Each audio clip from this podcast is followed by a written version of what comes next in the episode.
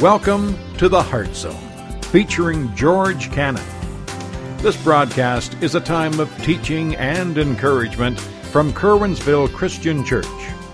For more information, we invite you to visit us on the web at www.curwensvillechristian.org. And now for a message from the Heart Zone. Here's George Cannon. You know, we've been going through uh, the Gospel of Matthew.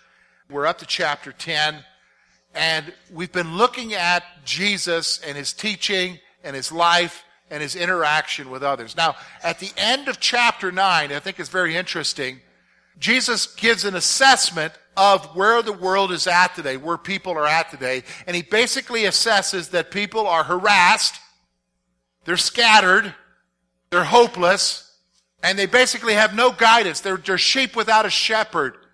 And, and, and let's be honest, that's a pretty realistic assessment of us, isn't it? Yes, there are times when things are wonderful, but for a large part of our lives, we just seem totally helpless. We seem harassed by life. It's like, can it not get any worse?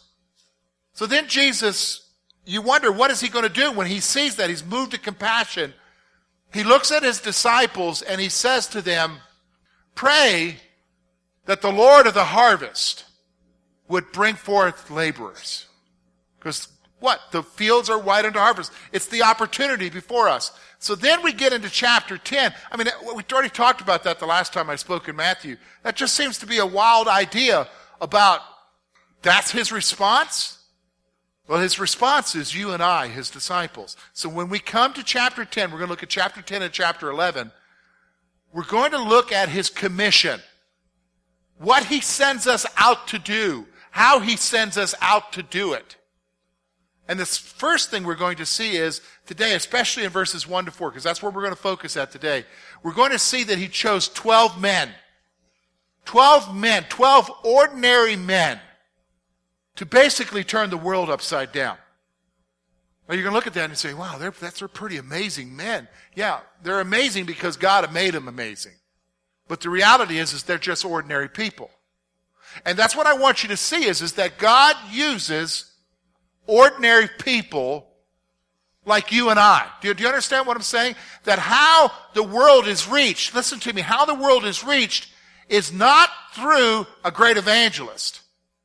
It's not through some great program or some great ministry. How the world is reached is through who? Ordinary people. Now the problem is this. Here's the problem you and I struggle with feelings of inadequacy.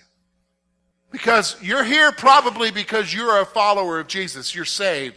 You've trusted in Jesus Christ as your Savior. And you know that you're supposed to share Jesus with other people. But the problem is, is that you struggle sometimes with the whole concept of feelings of being inadequate in doing that. And what do I mean by that? I want to show you a couple things.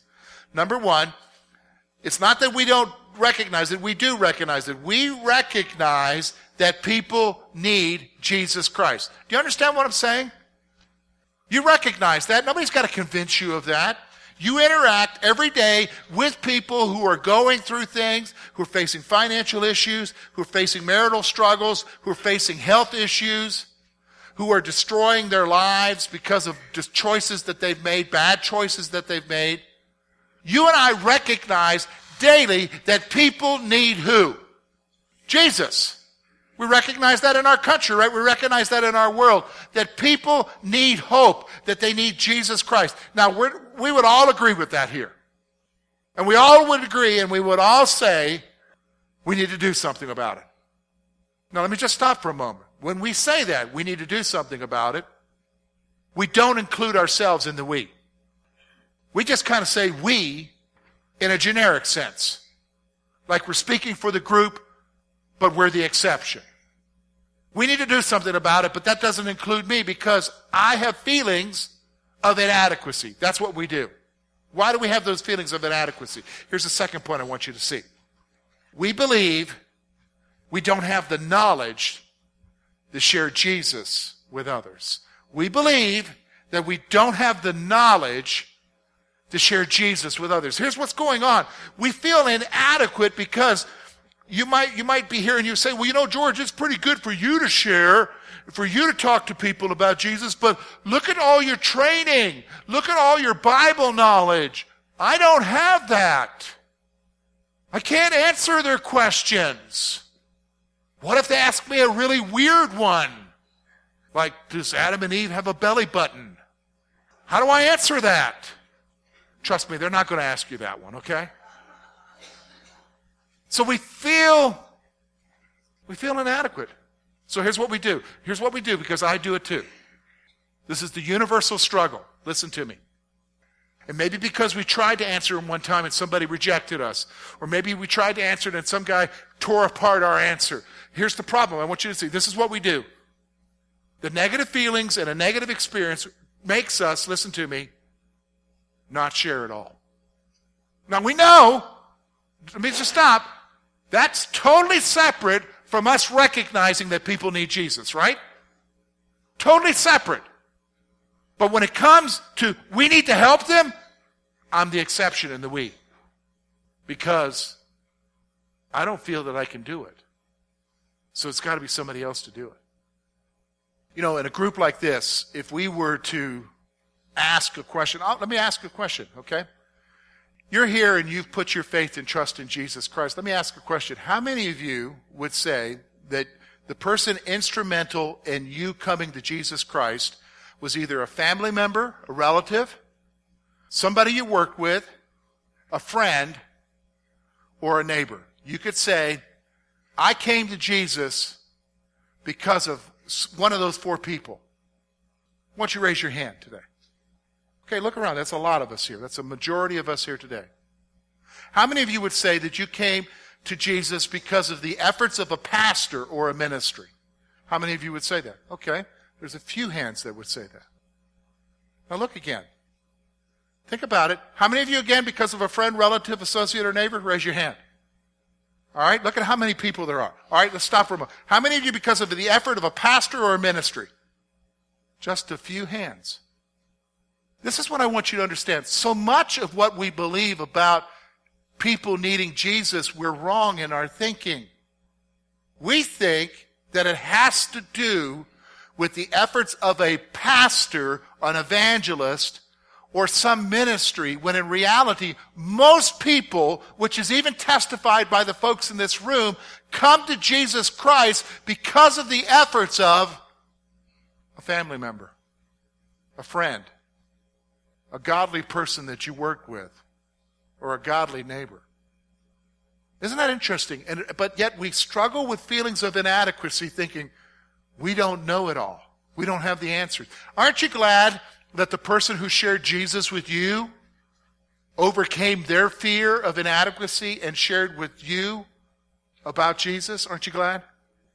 See, this is what's going on here. We have these feelings of inadequacy. But what we're going to see as we get into this passage and we're going to look at these four verses, we're going to see something here that will hopefully help you to see that you have something to share. Look with me at verses 1 to 4, chapter 10.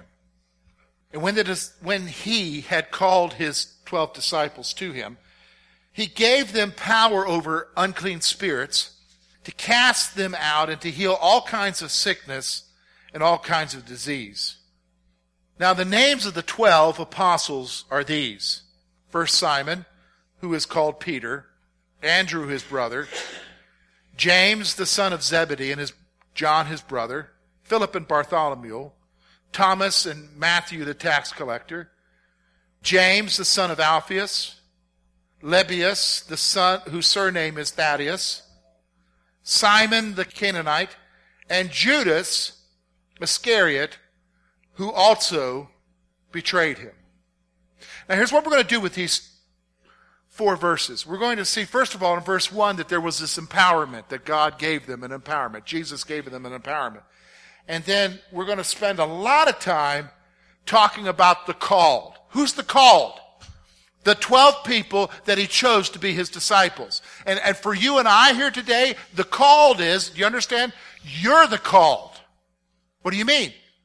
He called you out of the world that you were in to salvation. Do you understand what I'm saying? You're called. The Holy Spirit called you and you responded to the gospel. So we're going to talk about the called here today. And we're going to see that you and I are not any different than the 12 men that he initially chose to be his disciples, that he sent out to do his work. Let's notice with me the empowerment. Look with me at verse 1 again. And when he had called his twelve disciples to him, he gave them power over unclean spirits to cast them out and to heal all kinds of sicknesses and all kinds of disease. Two things I want you to see here. Number one, Jesus Christ calls his servants, his disciples, to service. Jesus Christ calls his disciples to servants. Let me just go ahead and tell you this right now. Maybe somebody has told you something, and maybe you need to realize that they were wrong. You did not become a Christian simply to have fire insurance. What do you mean by that, George? You did not become a Christian simply to make sure that you don't go to hell. God did not save you for that purpose. Do you understand what I'm saying? He didn't save you just to make sure that you wouldn't burn in hell. He saved you, listen to me, He saved you for a purpose, for works that He created beforehand for you to do. How do you know that? Ephesians tell us, tells us that.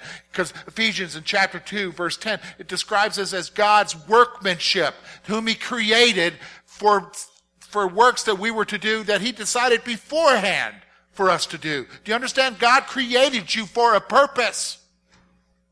And He created you and He saved you for a purpose, and that was to serve Him. Now here's the problem. The problem is, is that we believe that the only people who are called to serve Him are the special few. Who's the special few? The full-time worker. The full-time pastor or evangelist or missionary. And then there's the rest of us. First of all, can I tell you that's not in the Bible anywhere? He saved you, every one of you here, for a purpose. You need to grasp that. In fact, listen to me. You need to say that to yourself. So say it with me. I was saved for a purpose. Say it with me. I was saved for a purpose. Do you believe that? Do you believe that? I was saved for a purpose. You know, the implication of that is tremendous if you think about it.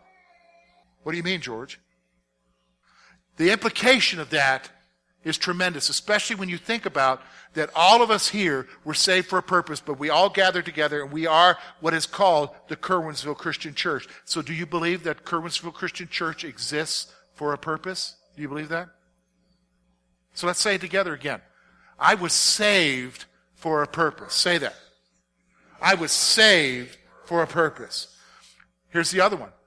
We exist as a church for a purpose. We exist as a church for a purpose. Do you believe that? You need to. Because he uses ordinary people. Are you ordinary people? You better believe it. Nothing special in here, is there? Speak for yourself, George.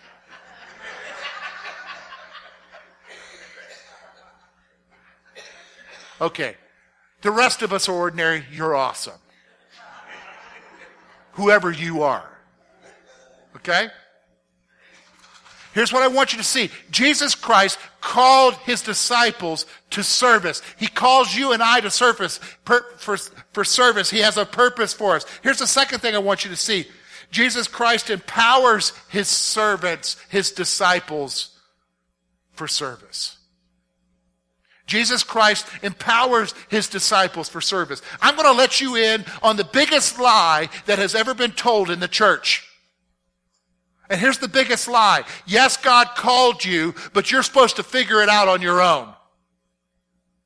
That's the biggest lie. Yes, God calls me to serve him, but I'm supposed to figure out how to serve him on my own. That's a lie. Here's the wonderful thing about God. When He calls you to do something, and do you believe you've been called to do something? You have a purpose? Do you believe that? Okay, you believe that. Listen to me. Now, if He called you for a purpose, do you think He knows exactly what you need to do and He will give you the ability to do it? You need to. You know, here's the thing. So oftentimes we think in terms of what I do for Jesus, what I do for Jesus. You need to quit thinking in terms of that. Here's what you need to think in terms of. You ever been to a city and see them building a skyscraper? I've been sometimes in cities around the world and you'll see these big cranes and scaffolding and they're building a skyscraper. Who, who knows what's going on with building a skyscraper? The master engineer. Now, when they build a skyscraper, it's not your local construction crew building the skyscraper. It's hundreds of construction crews building a skyscraper. They've got people whose job is only to do what? Electricity. And they got people whose job is only to do what? Sprinkler system. And they got, got, they got a crew, just one crew that installs nothing but toilets. I'm a toilet installer.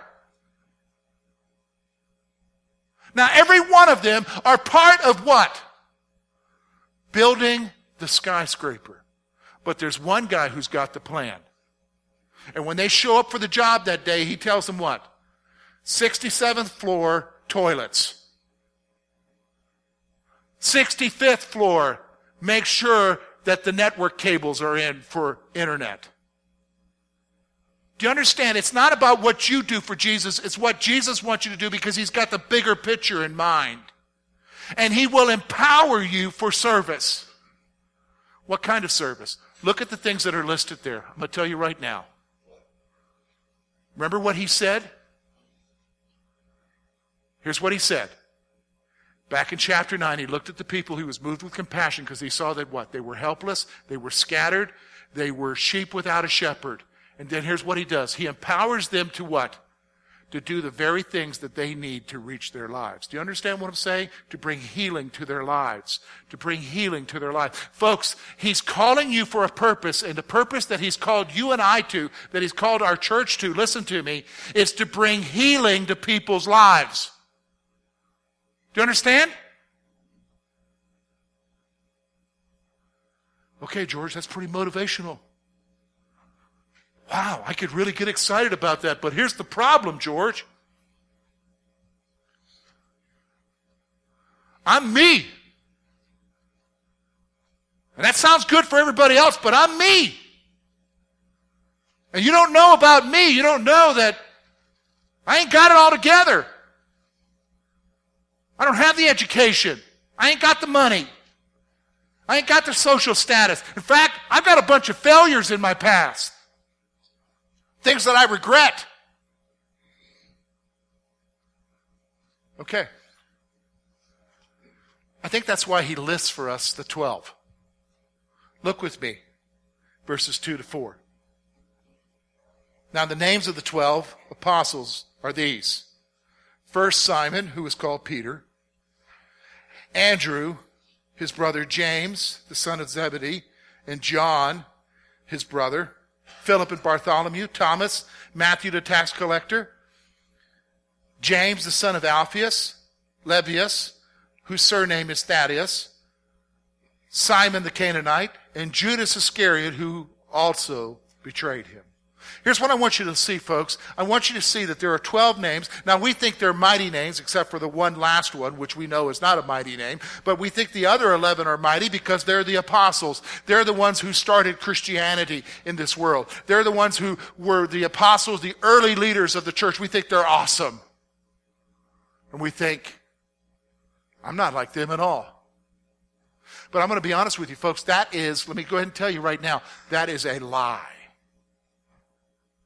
because you have obviously a whole lot more in, in, in common with them than you realize. So I'm going to give you four things about these, this group of people that hopefully will tell us that God uses ordinary people like you and like me. Here's what I want you to see. Number one, they were not chosen for their education.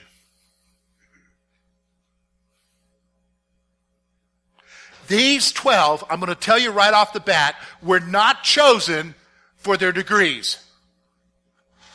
They were not chosen for their, for their education. In fact, I'm going to tell you right now, these folks, listen to me, were pretty, are you ready for this, ignorant. A little bit later in the book of Acts, you're going to see that some of them will appear before the ruling leaders. And, and, there's a comment that's made that the ruling leaders will look at Peter and John and say, recognize that they are ignorant fishermen, except that they've been with Jesus. Now, I'm explaining, let me ask you a question. How do you recognize that somebody's pretty ignorant? Do you recognize that by the way they carry themselves, by the way they walk, by the way that they act? Is that how you recognize somebody's ignorant? Is that how they, you recognize that somebody's ignorant? No, usually when you say that's ignorant, it's because they said something. Because of the way they spoke. And when they spoke, it revealed to them, revealed to these Jewish elite that these guys are nothing but a bunch of country bumpkins from northern Israel. And that they're uneducated. See, let me just stop for a moment. Remember I told you we have these feelings of inadequacy? And the second thing I told you that we feel so inadequate in sharing our faith with others or sharing with others about Jesus or, or ministering to them is because we think that we don't have the what? Knowledge the training, the education. I'm going to tell you right now, aren't you glad that God didn't start out with a bunch of people who were eggheads? He started out with common people and how he impacted their lives. First thing I want you to see about them, they were not chosen for their education. You listen to me. If you're here today and you're saying to yourself, I want to serve God, but I just don't know, would you know, George? Fine, you can still serve God. I don't have all the answers. Fine, you can still serve God. Because God doesn't choose you based upon what you know. Do you understand me? Here's the second thing I want you to see about them. This is the amazing thing. This is why church, uh, uh, here, let me tell you what it is. Political affili- affiliations are meaningless to the calling. Political affiliations are meaningless to the calling. Listen, when you look at this group of 12 people, you may not see something there, but if you know a little bit about their culture, you begin to realize something. What do you begin to realize? Well, notice there it says that one of the disciples' names is Matthew. What does it say about Matthew? He's a what? Tax collector. Let me tell you how the Jewish people view tax collectors. It's kind of like how you view tax collectors, isn't it? You don't like them. But back then they were a little bit more than irritated with tax collectors because tax collectors were collecting money for who? Rome. And they hated Rome. So here's what you see. Tax collectors were sympathetic to Rome. Now, that to me is interesting because you go a little bit further down the list and you see there's Simon the Canaanite. One of the other Gospels tells you that he's a zealot. Now, what's a zealot, George? Well, back in their day, the zealots were, are you ready for this? A group of terrorists who were rebelling against who? Rome. Now, let's just stop for a moment. You got one guy who gathers money for Rome, and you got another guy who's fighting Rome Do you think they're on the opposite ends politically?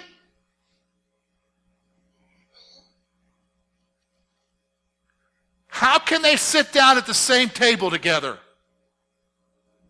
One person Jesus. Do you understand what I'm saying? Jesus. See, the calling, this is, this is why you understand, we never talk about politics here in our church. 15 years, we never talk about politics in our church. I can tell you why. Because that's not the basis of our unity. And I know for a fact, because I have talked with you, we've got Democrats, we've got Republicans, we've got other stuff in this room.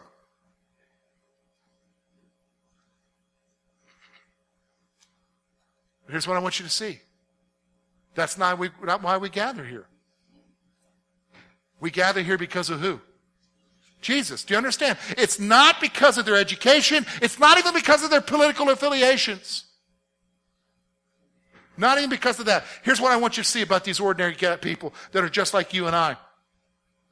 Here's the thing. Jesus started a spiritual revolution with simple, common people. That's what you and I need to recognize. These are simple, common people. He started a revolution with that. He changed the world with that. Do you understand what I'm saying? Do you think he can use you? You better believe it, he can. Quit having these feelings of inadequacy. He can use you. Well, you don't know what I've done, George. Let me, let me just go ahead and tell you right now. You don't know what these guys did either. Do you understand me? You don't, in fact, we, we, we will read a little bit later on in the book of Acts that there's this guy named Saul, who's later called Paul, who becomes an apostle and he ministers to the Gentiles. Aren't you glad for that? But one of the things that we know about Saul called Paul is that he killed people. He was a persecutor of the church, a murderer. And God used him. Aren't you glad for that? And I don't think you've killed anybody here. But he can use you. Here's the other thing I want you to see. Final thing I want you to see about these, these guys. And this, this is amazing to me. The basis of their calling was their devotion to Jesus. That was the basis. The whole purpose, the whole reason of them serving together for, was one person, Jesus Christ. Let me just go ahead and say it right now. We're pretty simple here in why we do what we do. All right? I'm, gonna, I'm just so you understand, okay? We're pretty simple in why we do what we do here. Why we do what we do here is not because we have a political agenda to push. We have none. Why we do what we do here is not because we have an abortion issue that we're hot about. We're anti abortion here. We support an anti abortion ministry. But that's not the reason why we're here. Why, we're, why we are here is not because we want social justice. That's important. Why we're here is simply one reason only. One reason only, folks Jesus. F- having people find Jesus just like we found him. Right? It's not even, are you ready for this? Figuring out when he's coming back. Some churches, that's all they talk When Jesus is coming back. What's this? You know what? We believe that Jesus, and that's our hope and we will teach on it, but that's not, our purpose is to, in the meantime, before he comes back, what? Share about Jesus. See, the basis of their calling was their devotion to Jesus. All right, let me just stop for a moment. You believe you got a purpose? Why do you believe that? One word. What is it? Jesus. Do you understand? Jesus. Thank you for being with us this morning. And we trust that today's message has been both challenging and an encouragement to your heart. At Curwensville Christian Church, a warm welcome is always extended to you. We're located at 700 State Street, Curwensville, Pennsylvania. For more information about our ministry, please visit us on the web at www.curwensvillechristian.org. Now, on behalf of George Cannon and the entire church family, we hope that you will look to the Heavenly Father in all that you face this coming week.